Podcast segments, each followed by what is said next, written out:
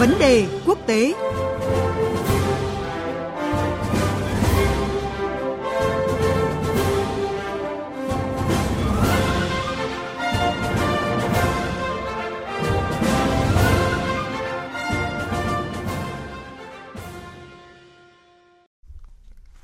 Vâng thưa quý vị và các bạn, chương trình theo dòng thời sự sáng nay chúng tôi xin được đến với vấn đề quốc tế cùng với biên tập viên Quỳnh Hoa và câu chuyện về định hình vai trò châu Á đối với phục hồi toàn cầu hậu Covid-19. Ngay bây giờ thì à, xin được mời chị Quỳnh Hoa.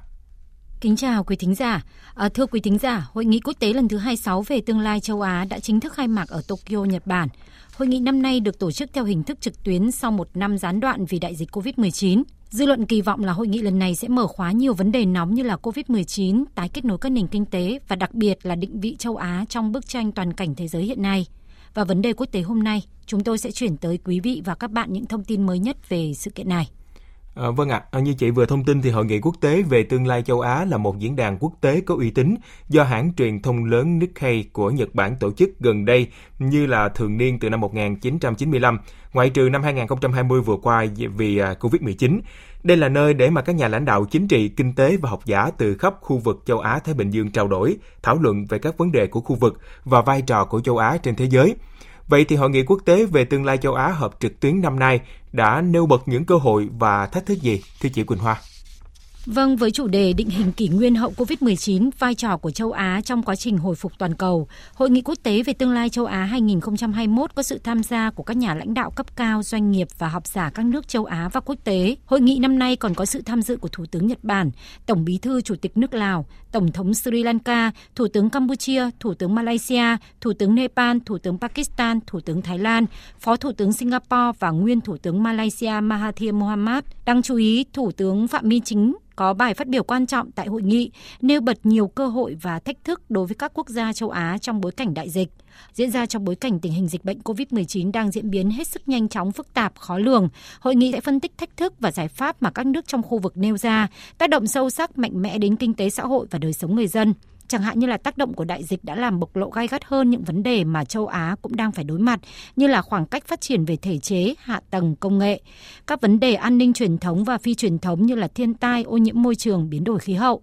Hơn thế nữa, đại dịch đã làm thay đổi sâu sắc trật tự, cấu trúc kinh tế, phương thức quản trị toàn cầu, cách thức hoạt động kinh tế và tổ chức đời sống xã hội của thế giới. Chính vì vậy mà trong hai ngày diễn ra hội nghị, một loạt vấn đề quan trọng như là hợp tác ứng phó với đại dịch COVID-19, tái kết nối các nền kinh tế khu vực, phát triển bền vững, đổi mới sáng tạo trong kỷ nguyên hậu COVID-19 và vai trò của châu Á trong quá trình phục hồi kinh tế toàn cầu sau đại dịch, cùng được nêu ra thảo luận cho thấy cái tầm quan trọng của việc thúc đẩy hợp tác trong và sau đại dịch.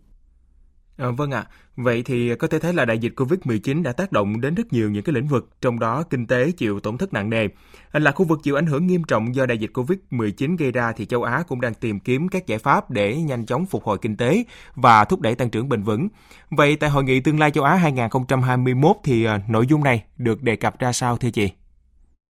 Hồi tháng 4 vừa qua thì ờ, Quỹ tiền tệ quốc tế đã ra báo cáo triển vọng kinh tế khu vực châu Á Thái Bình Dương với nhận định là năm 2021 này sẽ là một năm tăng trưởng mạnh mẽ cho khu vực. Dự đoán là nền kinh tế châu Á tăng trưởng 7,6% trong năm nay với các nền kinh tế phát triển như là Nhật Bản, Hàn Quốc, Australia sẽ được hưởng lợi từ nhu cầu tăng mạnh của Mỹ và Trung Quốc. Tuy nhiên, cái đà phục hồi kinh tế châu Á sau đại dịch COVID-19 có thể vẫn không đồng đều trong ít nhất là 5 năm. Với các nền kinh tế đang phát triển sẽ tụt lại trong dài hạn, tăng trưởng ở các nền kinh tế ASEAN giảm xuống còn 4,5% do dịch COVID-19 vẫn cao ở Indonesia, Malaysia và Philippines. À, ngành du lịch các quốc gia như là Thái Lan và Campuchia thì tiếp tục bị ảnh hưởng, trong khi cuộc khủng hoảng tại Myanmar thì có thể tác động mạnh đến sự ổn định khu vực. Trong bối cảnh như vậy thì các nước châu Á sẽ cần phải làm gì để vượt qua khủng hoảng? Trả lời câu hỏi này thì các đại biểu tham dự hội nghị tương lai châu Á 2021 đang diễn ra ở Tokyo đã chia sẻ nhận định về tình hình kinh tế thế giới và khu vực, các thách thức truyền thống và phi truyền thống mà châu Á đang phải đối mặt và các giải pháp kiến tạo kỷ nguyên mới sau đại dịch. Bài phát biểu của Thủ tướng Malaysia Muhyiddin Yassin đã bày tỏ quan ngại gia tăng về tình trạng bất bình đẳng hiện nay, đồng thời kêu gọi thiết lập các tổ chức mới ở châu Á để giúp tạo ra sân chơi bình đẳng – À, các đại biểu cũng đã nhấn mạnh hoàn cảnh đặc biệt đòi hỏi phải có những hành động mạnh mẽ và quyết liệt, giải pháp đặc biệt và châu Á cần một khuôn khổ hợp tác mới với những đột phá cần thiết để vừa giúp nền kinh tế trụ vững qua đại dịch, vừa đặt nền tảng cho sự phát triển bền vững và bao trùm trong tương lai. Bài phát biểu của Phó Thủ tướng Singapore tại hội nghị thì khẳng định là cạnh tranh lành mạnh có thể thúc đẩy đổi mới để tạo ra các giải pháp tốt hơn cho những thách thức của thế giới và khu vực. Và bằng cách tìm ra điểm chung để hợp tác cùng nhau, ngay cả khi chúng ta cạnh tranh, chúng ta có thể thúc đẩy các thế mạnh của nhau và đạt được nhiều lợi ích hơn. Và đây là thời điểm đòi hỏi tất cả các nước cần gác lại mâu thuẫn bất đồng, đoàn kết thống nhất, hỗ trợ giúp đỡ lẫn nhau, tất cả cùng chiến thắng để vượt qua đại dịch. À, vâng ạ, à, có thể thấy là trong những năm gần đây thì lãnh đạo nhà nước và chính phủ Việt Nam của chúng ta thì luôn được mời tham dự và phát biểu tại hội nghị quốc tế về tương lai châu Á diễn ra tại Nhật Bản. Vậy tham dự hội nghị quốc tế về tương lai châu Á năm nay, Việt Nam đã nêu ra những cái sáng kiến cụ thể gì, thưa chị Quỳnh Hoa?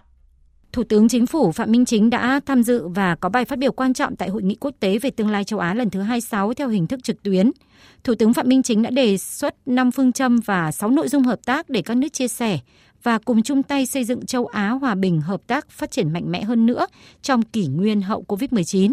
Năm phương châm bao gồm phát triển mạnh mẽ nội lực, khả năng thích ứng tự lực tự cường, củng cố hợp tác quốc tế, trong đó có việc lấy con người làm trung tâm, lấy những giá trị văn hóa cốt lõi tốt đẹp làm nền tảng, lấy khó khăn thách thức làm động lực vươn lên – 6 nội dung hợp tác trong đó có tăng cường phối hợp xử lý đại dịch COVID-19 và nâng cao năng lực hệ thống y tế công cộng, an sinh xã hội, sẵn sàng ứng phó với các thách thức y tế tương lai và bảo đảm môi trường quốc tế hòa bình, ổn định, hợp tác, phát triển là điều kiện tiên quyết cho phục hồi và phát triển thịnh vượng sau đại dịch. Một châu Á vươn lên vì hòa bình, ổn định, phát triển và thịnh vượng chính là khát vọng chung của các quốc gia trong khu vực. Đoàn kết, bình đẳng giữa các quốc gia quyết tâm của các chính phủ, sự chung tay, đồng lòng của doanh nghiệp và người dân chính là chìa khóa để xây dựng một tương lai tươi đẹp cho châu Á với tinh thần đoàn kết, tự lực tự cường, không ngừng đổi mới, sáng tạo và đi lên từ bàn tay, khối óc, khung trời, cửa biển trên toàn châu lục. Chúng ta hoàn toàn có thể biến không thành có, biến khó thành dễ, biến điều không thể thành có thể. Châu Á có trong tay cơ hội và sức mạnh để định hình vai trò và vị thế của mình trong giai đoạn mới của thế giới và để có thể nói rằng tương lai là châu Á, châu Á cùng hướng đến tương lai. Bài phát biểu của Thủ tướng Chính phủ Phạm Minh Chính được hội nghị rất chú ý và đánh giá cao. Lãnh đạo cấp cao các nước quan tâm chia sẻ và đồng tình ủng hộ quan điểm của Thủ tướng, đặc biệt là các định hướng quan trọng để châu Á phục hồi kinh tế và định hình vai trò và vị thế của mình trong giai đoạn mới của thế giới. Có thể thấy là việc Thủ tướng Phạm Minh Chính tham dự hội nghị quốc tế về tương lai châu Á lần thứ 26 góp phần khẳng định vai trò và vị thế của Việt Nam tại các diễn đàn khu vực, đồng thời thể hiện được quan điểm của Việt Nam về những vấn đề lớn của châu Á cũng như là các kinh nghiệm, giải pháp ứng phó với những thách thức chung của khu vực, nỗ lực kiểm soát đại dịch và phục hồi kinh tế. Đây cũng là cơ hội để Việt Nam quảng bá những thành tiệu kinh tế xã hội nổi bật, các chính sách phát triển mới và thu hút sự quan tâm của các doanh nghiệp Nhật Bản và quốc tế.